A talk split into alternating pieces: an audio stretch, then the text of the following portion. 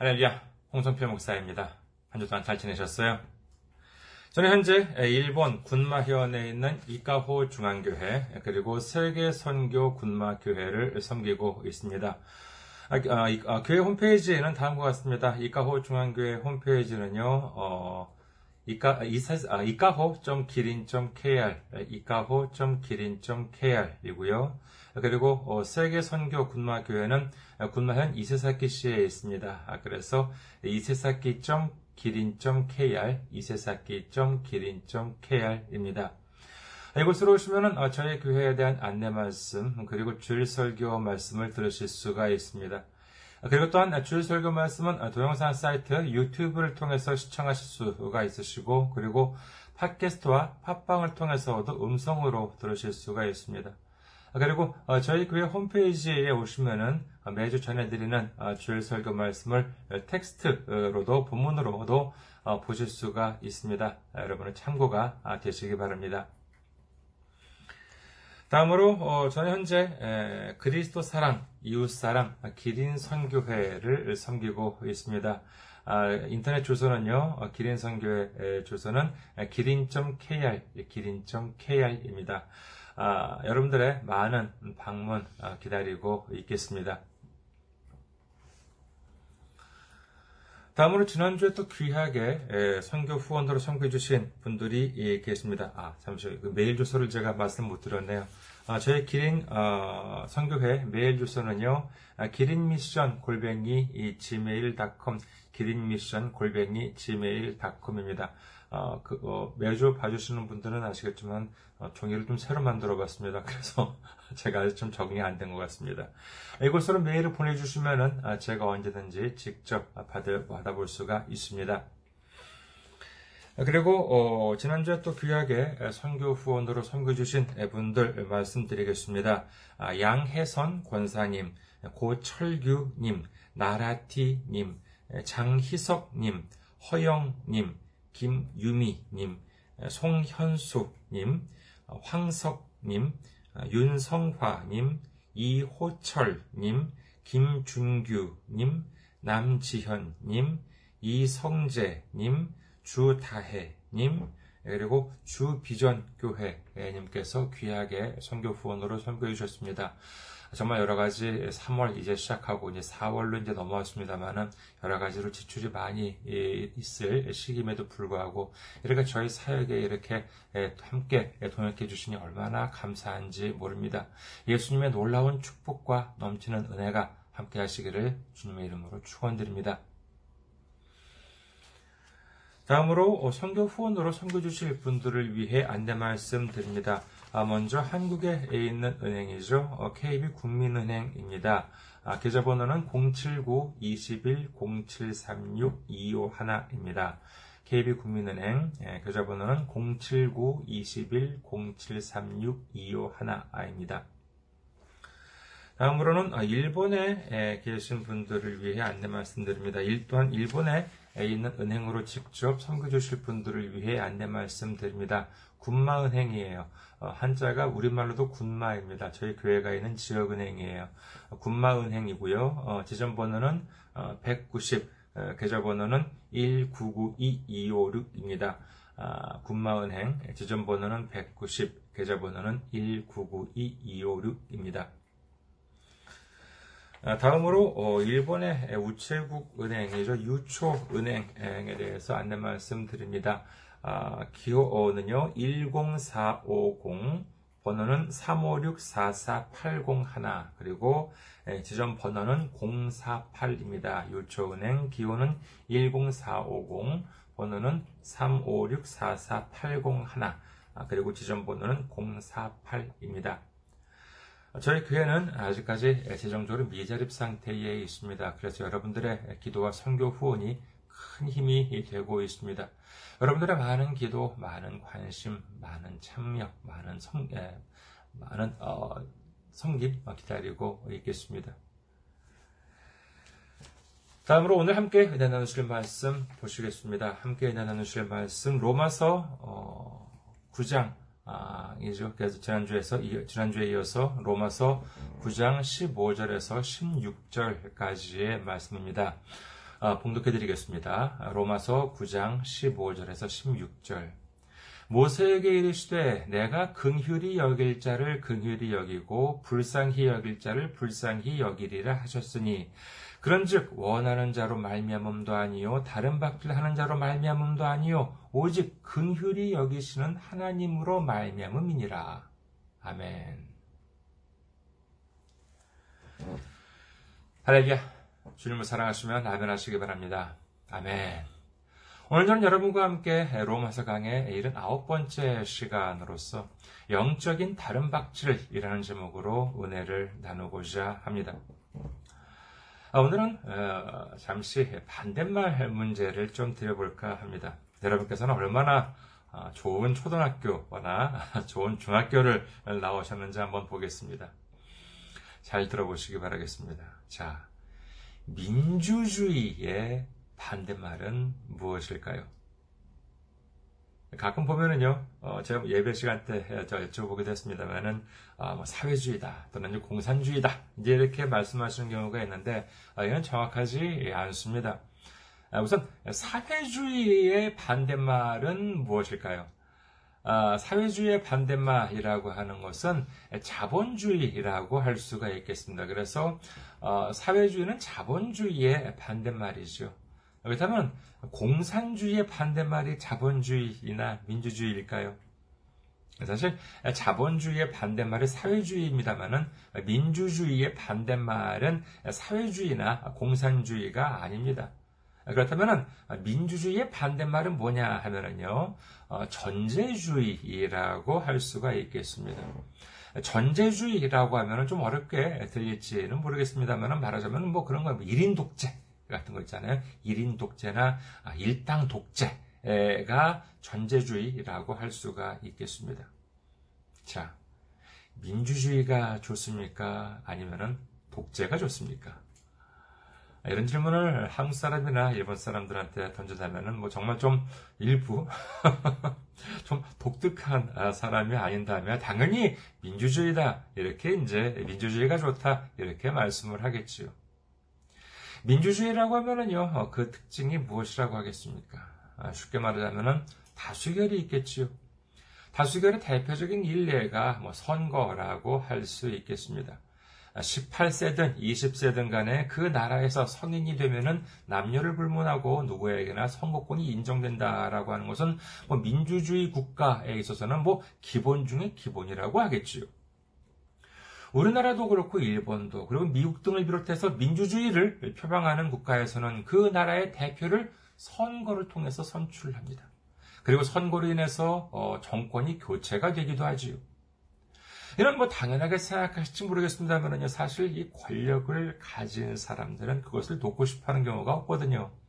그래서 어떻게든지 그것을 이렇게 붙잡으려고 이제 합니다. 아, 그리고 그러다가 도저히 안 되겠다 하면은 자기가 이제 마음에 드는 사람한테 이제 물려주려고 하는 것이지요. 여기에 이제 반대를 하게 되면은요, 그때는 그야말로 내란이 발생을 합니다. 그래서 다른 개발 도상국에 보면은요, 정치적인 권력을 둘러싸고 뭐 크고 작은 내란이 일어나는 경우가 비일비재한다, 어, 비일비재하다고 하죠. 미국도 일본도 그리고 우리나라 한국도 선거를 통해서 평화적인 정권 교체가 성사된다라고 하는 것은 그것만으로 상당히 성숙된 민주주의가 자리 잡고 있다라고 할 수 있을 것입니다. 그리고 또한 민주주의라고 하는 것은 의회 민주주의도 있어야 하겠지요.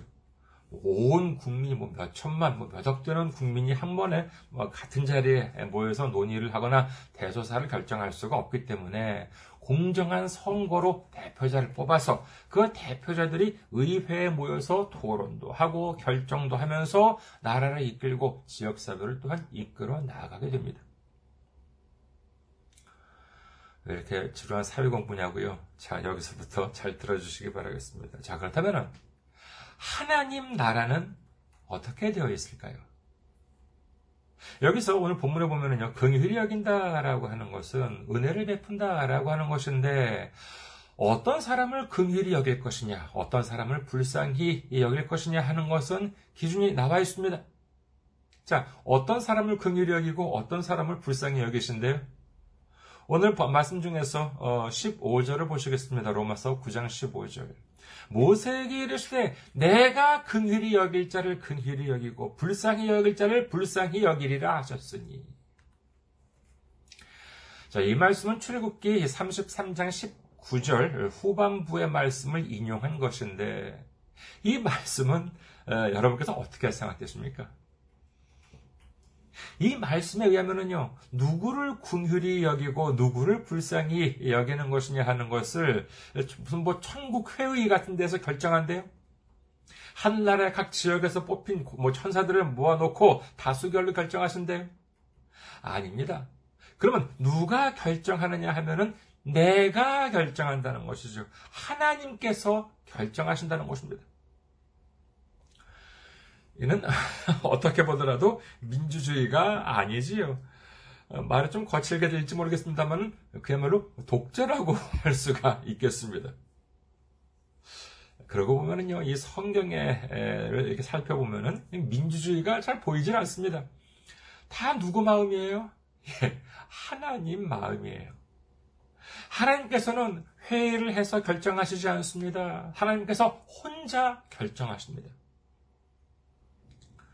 이런 이렇게 성경 글을 읽으면요, 세상 공부를 많이 하는 사람들은 불평을 합니다. 불만을 말해요. 아니, 그런 엉터리가 어디 있어? 합리적인 이유도 없고, 명확한 규정도 근거도 없이, 그냥 뭐 하나님 혼자 마음대로 해? 에이, 그런 건 말도 안 돼. 그러나, 지난주에 우리가 뭐라고 공부했습니까? 로마서 9장 14절. 그런즉 우리가 무슨 말을 하리요? 하나님께 불의가 있느냐? 그럴 수 없느니라. 라는 것입니다. 그렇습니다. 사람의 결정은 잘못될 수 있습니다. 그러나 하나님 결정에는 잘못이 없다는 사실을 믿으시기를 주님의 이름으로 축원합니다. 여러분께서는 이 말씀, 이 긍휼히 여길 자나 불쌍히 여길 자를 회의나 토론을 거치지 않고 하나님께서 독단적으로 결정하신다라고 하는 것에 대해서 감사해 보신 적 있으십니까? 저는요, 얼마나 감사한지 모릅니다. 예를 들어서요, 뭐 어떤 학교나 어떤 회사 같은 데서 뭐 누군가를 뽑아요. 뭐 신입생이나 신입사원을 뽑는다라고 하면은 그렇다면 이를 위해서 뭐 학교 성적이나 뭐 입사 시험 성적 또는 뭐 면접 결과 등을 이제 바탕으로 해서 여러 사람들이 논의를 하고 난 다음에 누구를 뽑을 것인지를 결정하지 않겠습니까? 그렇다면은 우리 한번 생각해 보자는 거예요. 어, 여기 있는 우리가 지금까지 살아오면서 해온 일들, 겪어온 일들, 해온 일들 다 펼쳐놓고 하나님과 천사들이 빨간 펜을 들고 밑줄을 그어가며 회의를 합니다. 누구는 언제 태어나서 지금까지 어디서 무엇을 해왔고 어디서 무엇을 해왔고 라고 하는 것이 자세히 적혀 있는 자료들을 면밀하게 검토하고 서로 토론을 합니다. 그리고 마지막에 이 사람이 구원받아 마땅한지 아닌지를 다수결로 결정하기로 했다고 생각해 보세요. 그렇다면 여러분께서는 구원받을 자로 뽑힐 자신이 있으십니까? 만약에 그런 사람이 있다면 이런 과정에서 뽑힐 사람이 있다면 그는 의인이라고 할 수가 있겠지요. 의인이라고 하면 무엇 없이도 구원받을 수 있는 사람이라고요? 그렇습니다. 예수님의 십자가, 예수님의 보혈 없이도 구원받을 수 있는 사람이 바로 의인인 것이지요. 하지만 지난주에 공부한 대로 의인이 얼마나 있다고요? 그렇습니다. 한 사람도 없습니다. 여러분, 구원에 있어서는요, 예외가 없습니다. 구원을 받기 위해서는 예수님을 의지하는 길, 예수님의 십자가를 의지하는 길, 예수님의 보혈의 능력을 의지하는 길밖에 없다는 사실을 믿으시기를 주님의 이름으로 축원합니다. 만약에 하늘나라에서 하나님과 천사들이 모여서 우리의 구원에 대해서 얘기했다고 생각해 보세요. 열심히 경론을 벌인 결과 아유, 아무리 생각해봐도 저, 저죄 많은 사람들, 저 죄 많은 사람들을 구원하기 위해서는 하나님의 흠없는 어린 양이신 예수님이 십자가에 달리시는 방법밖에 없는데. 그렇다면 천사들이 예수님한테 가가지고 저 예수님 십자가에서 죽어주셔야 되겠는데요. 이렇게 말할 수가 있었겠습니까? 오히려 아유 예수님 안 되겠어요. 그냥 저 죄 많은 사람들을 그냥 싹 다 깨끗하게 쓸어버리고 깨끗하게 깔끔하게 다시 시작하시는 게 어떻겠습니까? 그러지 않았겠습니까? 그러나 감사하게도 너무나도 감사하게도 하나님께서는 그 누구와도 의논하지 않으셨습니다. 혼자 정하셨습니다. 무엇을 혼자 정하셨습니까? 그렇지요. 죄악에 물든 이 못난 우리들을 구원하시기 위해서 하나님께서는 자신이 가장 아끼시는 독생자 예수님을 십자가에 못 박으시고 무참하게 죽도록 하심으로 말미암아 우리를 죄 가운데서 구원해 주시고 천국으로 들어가는 길을 활짝 열어 주셨다라고 하는 사실을 믿으시기를 주님의 이름으로 축원합니다. 하나님께서 이처럼 혼자서 결정하실 수 있는 이유가 무엇입니까? 성경에 보시면은요, 하나님께서는 자기 자신에 대해서 다음과 같이 말씀하고 계십니다. 출애굽기 3장 14절 전반부를 보시겠습니다. 출애굽기 3장 14절 전반부. 하나님이 모세에게 이르시되 나는 스스로 있는 자이니라. 우리는요, 우리 스스로 존재할 수가 없습니다. 하나님께서 우리를 지으시고 부르셨기 때문에 존재할 수가 있는 것이지요. 그러나 하나님은 하나님 스스로 존재하십니다. 무슨 선거를 뽑히시는 것이 아니에요. 누구의 허락을 받지도 않습니다. 누구의 명령을 따르지도 않습니다. 오로지 하나님께서 판단하시고 하나님께서 결정하시고 하나님께서 행하시는 분이신 줄 믿으시기를 주님의 이름으로 축원합니다. 이걸 사람이 흉내 내려고 하면 어떻게 됩니까? 예, 뭐 99%가 아니요 100% 망합니다. 이 세상의 독재자들이나 아 무슨 뭐 자기를 하나님이다 뭐 예수님이다 선지자다 하는 사람들은 이 세상에서 망하거나 그것이 아니라면 모든 사람들이 반드시 서게 되어 있는 심판대 앞에서 그 마지막 날에 준엄한 심판을 받게 될 것입니다. 자 그렇다면은 우리 한번 생각해 보도록 하겠습니다. 그와 같은 하나님께서 왜 우리를 선택하셨을까요? 왜 우리를 구원하시려고 결정하셨을까요? 자, 지금부터 어, 마음속으로, 여러분 마음속으로 한번 생각해 보시기 바랍니다. 하나님은 왜 나를 선택하셨을까? 무슨 이유가 있을 것 같은데, 한번 생각해 보시기 바라겠습니다. 하나님이 왜 나를 선택하셨을까? 아무리 생각해도 없어요. 그래도 하나 정도는 어, 있지 않겠습니까? 내가 다른 것은 몰라도 아 이것은 어, 그나마 남들보다 나으니까 이것을 보고 나를 구원해 주셨을 거야. 내가 다른 건 몰라도 남들보다 이것 하나 정도는 좀 내세울 수 있는 것이 있으니까 이것을 보고 나를 선택해 주셨을 거야. 그런 것이 조금은, 조금은 있지 않으세요? 만약에 곰곰이 생각하다가 아, 그런 것들이 하나, 둘씩 생각나면은 어떻게 해야 할까요? 자랑스럽게 생각한다? 아니에요.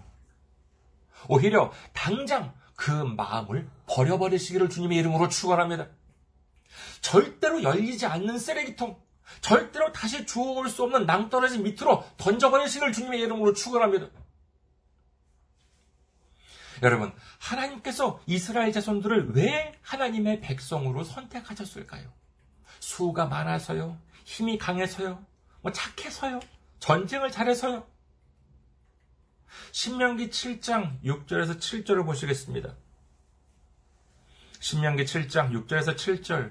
너는 여호와 네 하나님의 성민이라. 성민 거룩한 백성이라는 것이죠. 성민이라. 네 하나님 여호와께서 지상 만민 중에서 너를 자기 기업의 백성으로 택하셨나니 여호와께서 너희를 기뻐하시고 너희를 택하심은 너희가 다른 민족보다 수요가 많기 때문이 아니니라. 너희는 오히려 모든 민족 중에 가장 적으니라. 라고 말씀을 하세요. 하나님께서는 이스라엘 자손들을 향해서 말씀하십니다. 이봐, 너희들의 수가 많아서 택한 줄 알아? 아니야, 오히려 수가 제일 적어. 이 하나님의 말씀은 무엇입니까? 이봐, 너희들이 잘나서 내가 택한 줄 알아? 아니야, 착각하지 마. 오히려 너희들이 남들보다 못나면 못났지? 잘난 구석이 하나도 없어. 그렇다면 왜 하필이면 잘나지도 못한 이스라엘 자손들을 택하셨겠습니까? 그 이유가 바로 다음 구절인 신명기 7장 8절에 나옵니다. 신명기 7장 8절 여호와께서 다만 너희를 사랑하심으로 말미암아 또는 너희의 조상들에게 하신 맹세를 지키려 하심으로 말미암아 자기의 권능의 손으로 너희를 인도하여 내수되 너희를 그 종 되었던 집에서 애굽 왕 바로의 손에서 속량하셨나니라고 말씀을 하십니다. 그렇습니다. 누가 명령해서도 아니요. 누가 지시해서도 아닙니다. 스스로 계신 하나님께서 이스라엘 백성들을 사랑하셨기 때문에 그들을 택하시고 그들을 부르신 것입니다. 생각해 보세요. 하나님께서 사랑하시겠다는데 그 누가 말릴 수 있겠습니까? 그러면 우리도 마찬가지 아니겠습니까? 내가 그래도 다른 사람들보다 이것이 잘나서 저것을 잘해서 아니에요. 하나님께서 말씀하십니다. 내가 너를 택한 것은 네가 다른 사람들보다 잘나서 그런 것이 아니야. 이런 말을 하면은 네가 기분 나쁠지는 모르지만 사실 너는 다른 사람들보다 못나면 못났지 잘난 것이 없어. 하지만 뭐예요? 그렇습니다. 하나님 말씀하십니다. 남들보다 좀 모자라면 어떻고 못나면 어떠니? 하지만 스스로 있는 내가 너를 선택하고 내가 너를 사랑하고 너를 불렀고 너를 구원하기를 원한다고 우리에게 말씀하시는 줄 믿으시기를 주님의 이름으로 축원합니다. 참 생각하면 생각할수록 감사한 일 아닙니까? 자, 다음으로 오늘 본문 중에서 그 다음 구절을 보시겠습니다. 로마서 9장 16절. 그런즉 원하는 자로 말미암음도 아니요 다른 박질하는 자로 말미암음도 아니요 오직 긍휼히 여기시는 하나님으로 말미암음이니라. 이 말씀을 이 생명의 말씀사에서 나온 현대인의 성경판에 보면 다음과 같이 나와 있습니다. 현대인의 성경판 로마서 9장 16절. 그러므로 하나님의 축복은 사람이 원하거나 노력한다고 해서 받는 것이 아니라 하나님께서 자비를 베푸셔야 받습니다. 여러분께서 이해하기 쉽도록 15절과 어, 16절 말씀을 요약을 하자면 뭐냐 하면은요. 자, 누구를 긍휼히 여길지, 누구를 불쌍히 여길지에 대한 기준, 이것은 아, 뭐 제가 원합니다든지 뭐 이제 뭐 어, 노력하다든지 뭐 그런 것이 아니라는 것이 하나님께서 정하십니다. 그러니까 축복을 받으라고 아, 나좀 뭐 축복을 주세요라고 뭐 애를 써봤자 아니면 축복을 받기 위해서 뭐 노력을 해봤자 그 뭐뭐 뭐 애를 쓰는 것이나 노력을 보고 하나님이 축복을 주시는 것이 아니라 축복을 주실지 안 주실지는 전적으로 누구 판단에 달렸다? 그렇습니다. 하나님 판단에 달렸다. 말하자면 이런 말씀인 것입니다. 그러면 우리나라 어쩌라는 거예요? 뭐, 뭐 축복을 주시옵소서 주시옵소서 뭐 그러지 말라는 거예요? 아니 뭐 노력을 할 필요가 없다는 거예요? 그냥 가만히 그냥 있으라는 겁니까?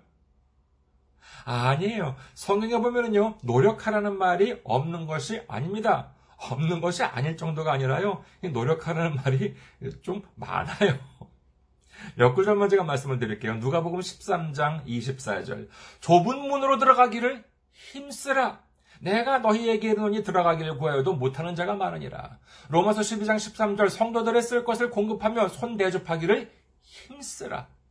데살로니가전서 4장 1절 그러므로 형제들아 우리가 끝으로 주 예수 안에서 너희에게 구하고 권면하노니 너희가 마땅히 어떻게 행하며 하나님을 기쁘시게 할 수 있는, 있는지를 우리에게 배웠으니 곧 너희가 행하는 바라 더욱 많이 힘쓰라.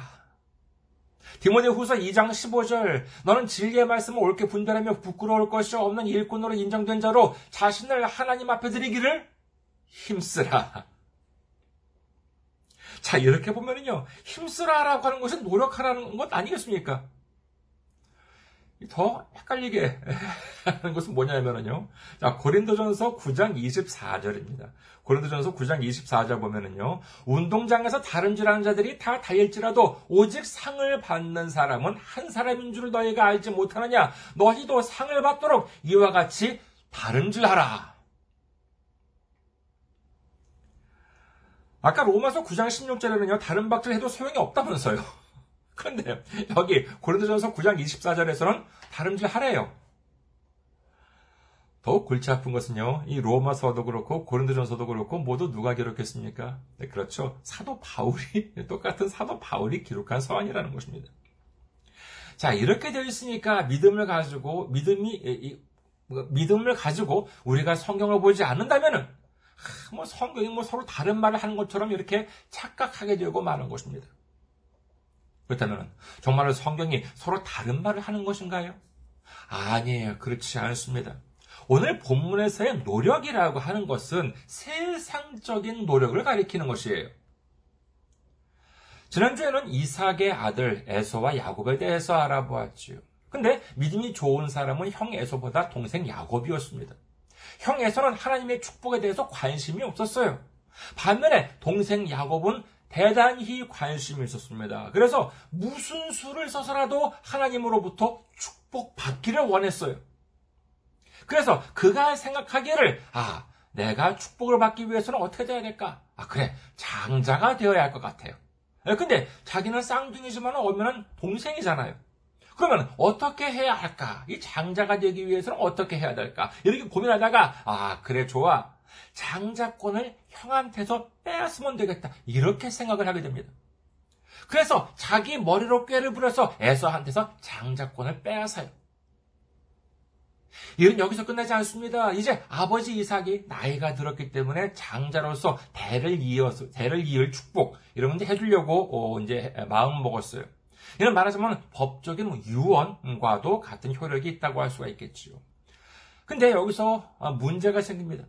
창세기 25장 28절에 의하면요 아버지 이삭은 형 에서를 사랑했지만 어머니 리브가는 동생 야곱을 사랑했다고 기록을 합니다. 그래서 이제 아버지 이삭이 형 에서한테, 아니, 장자니까 형 에서한테 축복의 유언을 남기려고 하는 것을 리브가가 알아차렸어요. 엄마 리브가가 알아차렸, 알아차렸습니다. 그래서 이 어머, 어머니 리브가가 어떻게 하는 것이냐, 어떻게 하느냐, 야곱에게 형처럼 분장을 시키지요. 이삭이 나이가 많아서 눈이 잘 안 보이기 때문에 어머니 리브가는 야곱한테 에서의 냄새가 나도록 에서 옷을 입히고 그리고 에서는 몸에 털이 많은데 야곱은 털이 없이 반들반들했답니다. 그래서 이 팔에 양털을 이렇게 붙여가지고 에서인 척하면서 아버지 이삭 앞으로 나아가라 이렇게 어머니 리브가가 시켜요. 그렇게 속임수를 써서요. 결국 본래 에서가 받았어야 할 축복을 야곱이 가로채버리고 맙니다. 자, 그렇다면 이와 같은 일들로 인해서 야곱이 잘 됩니까? 속임수를 써서 장자권을 빼앗아서 에서가 야곱한테 형이라고 불렀다라고 하는 기록이 있습니까? 아니에요. 없어요. 오히려 나중에는 야곱이 형 에서한테 형이라고 안 그러고 오 주여 그럽니다. 난 자기는 종이라고 그래요. 그렇다면 형이 받아야 할 축복을 아버지 이삭으로부터 가로챘다고 해서 이로 인해 야곱이 넘치는 축복을 받았다는 기록이 있나요? 아니에요. 이것도 없습니다. 오히려 이 사실을 알게 된 형 에서는 동생 야곱을 죽이려고 쫓아옵니다. 그래서 야곱은 무슨 뭐 축복이고 유산이고 다 버려둔 채로 도망을 쳐서 어머니의 지시로 자기 오라버니이자 야곱에 있어서는 외삼촌이 되는 라반 집에서 살게 되는데 거기서 무려 20년 동안을 돈도 제대로 못 받으면서 온갖 고생을 하면서 지내게 됩니다. 이 외에도 뭐 사실 시간 관계상 다 말씀을 못 드리는 것 뿐이지 야곱은요 하나님으로부터 축복을 받으려고 여러 가지 노력을 다했습니다. 이제 오랜 세월이 지나서 우여곡절 끝에 이제 그가 아, 애굽 왕 바로 앞에 나왔을 때 그가 자신의 인생을 가리켜서 뭐라고 말합니까? 창세기 47장 8절에서 9절 바로가 야곱에게 묻되 네 나이가 얼마냐? 야곱이 바로에게 아뢰되 내 나그네의 나그네 길의 세월이 130년이니이다. 내 나이가 얼마 못 되니 우리 조상의 나그네 길의 연주에 미치지 못하나 험악한 세월을 보내었나이다 하고 그렇습니다. 자신의 이 130년 인생을 되돌아보면서 그는 험악한 세월을 보냈다. 이렇게 회상을 하는 것이지. 근데 잠깐, 우리 지난주에 뭐라고 배웠습니까? 하나님께서는 에서를 미워하고 야곱을 사랑하셨다면서요. 언제요? 그렇죠. 아직 태어나기도 전에 이미 하나님께서는 에서를 버리고 야곱을 선택하셨습니다. 그럼에도 불구하고 왜 하나님께서 택하셨던 야곱이 그토록 험악한 세월을 보냈어야 했을까요? 그것은 바로 자기 힘으로 다른 박질해서 자기 생각으로 노력을 해서 하나님의 축복을 얻어내려고 했기 때문인 것입니다. 야곱은 자기가 꾀를 부려서 어, 에서로부터 장자권을 빼앗을 필요가 없었습니다. 야곱은 자기가 아버지 이삭을 속여서 형이 받을 축복을 자기가 가로챌 필요가 없었습니다. 그 이유가 무엇입니까? 그렇습니다. 이미 하나님께서는 야곱을 사랑하시기로 결정하셨기 때문입니다. 이미 하나님께서는 야곱에게 축복을 부어주시기로 결정하셨기 때문인 것입니다. 그렇다면 야곱은 어떻게 해야 했겠습니까? 그렇죠. 하나님을 믿었어야지요. 그런데 야곱은 그것을 믿지 못했습니다. 불안해했습니다. 그래서 내가 하나님으로부터 축복을 받기 위해서는 내가 세상적으로 더 노력을 해서 세상적인 힘으로 하나님의 축복을 쟁취해야지만 된다. 이렇게 생각했던 것입니다. 하지만 그 결과가 어떻습니까? 그렇습니다. 험악한 세월을 살게 되었던 것입니다. 여러분, 우리는 분명히 기억해야 합니다. 하나님께서 우리를 왜 부르셨습니까? 우리가 강해서요? 우리가 잘나서요? 우리가 착해서요? 아니에요. 우리가 남들보다 약하면 약했지 강하지 않습니다. 우리가 남들보다 못나면 못났지 잘나지 않았습니다. 우리가 남들보다 나쁘면 나빴지 착하지 않았습니다. 그렇다면 왜 우리를 부르셨습니까? 그렇습니다. 하나님께서 우리를 부르신 이유는 이미 우리를 사랑하시기로 결정하셨기 때문에 부르신 줄 믿으시기를 주님의 이름으로 축원합니다. 이미 우리에게 축복을 부어주시기로 결정하셨기 때문에 부르신 줄 믿으시기를 주님의 이름으로 축원합니다. 그렇다면 우리는 어떻게 해야 하겠습니까? 우리는요, 이제 누군가로부터 무엇을 빼앗을 필요가 없습니다. 가로챌 필요가 없어요. 속일 필요도 없습니다. 이와 같은 넘치는 사랑을 받은 우리가 세상적인 노력이 아니라 주님께서 주시는 사랑과 축복을 믿고 순종하는 삶을 살아가는 줄 믿으시기를 주님의 이름으로 축원합니다. 이제 몇년 어, 교회에 다녀서 성경 좀 알게 되었다라고 하면은 이런 말씀을 하시는 분들이 가끔 계세요. 여러분들도 뭐 들어보신 적 있으실 겁니다. 성경 두 구절을 먼저 말씀을 드릴게요. 먼저 이사야 6장 8절입니다. 이사야 6장 8절. 내가 또 주의 목소리를 들으니 주께서 이르시되 내가 누구를 보내며 누가 우리를 위하여 갈고 하시니 그때 내가 이르되 내가 여기 있나이다 나를 보내소서 하였더니 두 번째 구절 말씀드릴게요. 누가복음 10장 2절입니다. 누가복음 10장 2절. 이르시되 추수할 것은 많되 일꾼이 적으니 그러므로 추수하는 주인에게 청하여 추수할 일꾼들을 보내 주소서 하라. 이 말씀들을요, 좀 자기한테 아주 편리하게 이렇게 적용하시는 분들이 종종 계십니다. 무슨 선거 같은데 출마할 일이 있거나 무슨 뭐 감투 쓸 일, 무슨 직함을 맡을 일이 있어요. 그러면 어떻게 해요? 기다렸다는 듯이 예, 뭐 손을 이렇게 들어요. 들고 뭐라 그럽니까? 주여, 내가 여기 있나이다. 나를 보내소서. 그리고 이제 뭐 전도를 한다거나 봉사를 해야 한다. 라고 하면 뭐라고 기도해요?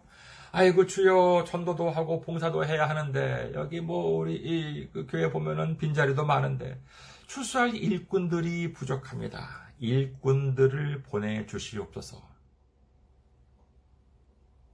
그러면 이런 기도를 들으신 하나님께서는 뭐라고 그러시겠습니까?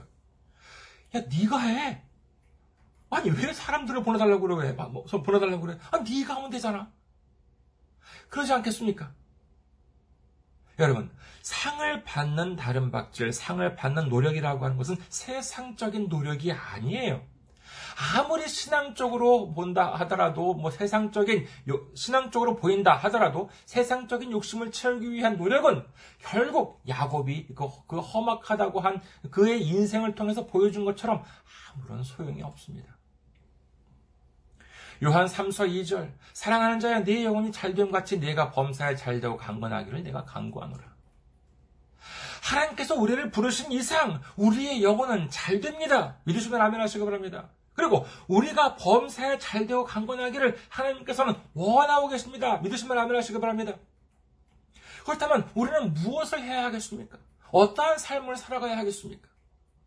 우리는 무엇보다 세상적인 다른박질, 내 생각대로, 내 욕심대로 하는 노력은 이제 버려버려야 합니다. 아무리 하나님을 믿는다고 해도 내 힘과 내 노력으로 축복을 받는다라고 하는 생각은 야곱과 같이 험악한 인생밖에는 얻어지는 것이 없습니다. 오히려 아 그래 하나님께서 나를 부르신 이유는 이미 나에게 축복이 주어진다라고 하는 것이 약속되어 있다. 전지전능 하신 하나님께서 이미 우리의 영혼이 잘 되고 우리가 강건해진다라고 하는 것은 이미 스스로 계신 하나님께서 결정하신 일이다. 이와 같은 믿음을 가지고 정말 교회를 섬기고 이웃을 위해 봉사하고 하나님 말씀을 가지고 전도해야 할 일이 있을 때 꼭 해야 하는데 남들이 다 귀찮아하는 일, 그런 하기 싫은 일들이 있을 때 주여 내가 여기 있나이다. 나를 보내소서. 내가 가겠습니다. 이와 같은 마음을 가지고 하나님을 섬기고 이웃을 섬기는 것이야말로 전적으로 영적인 다른 박질인 줄 믿으시기를 주님의 이름으로 축원합니다. 이제 험악한 삶을 살아가는 세상적인 다른 박질이 아니라 주님 안에서 영적인 다른 박질을 하는 삶, 하나님의 말씀에 순종하는 삶을 살아감으로 말미암아 하나님의 긍휼과 은혜와 축복과 사랑이 넘치는 살아감을, 삶을 살아가는 우리 모두가 되시기를 주님의 이름으로 축원합니다. 감사합니다. 항상 승리하시고 건강한 모습으로 다음 주에 뵙겠습니다.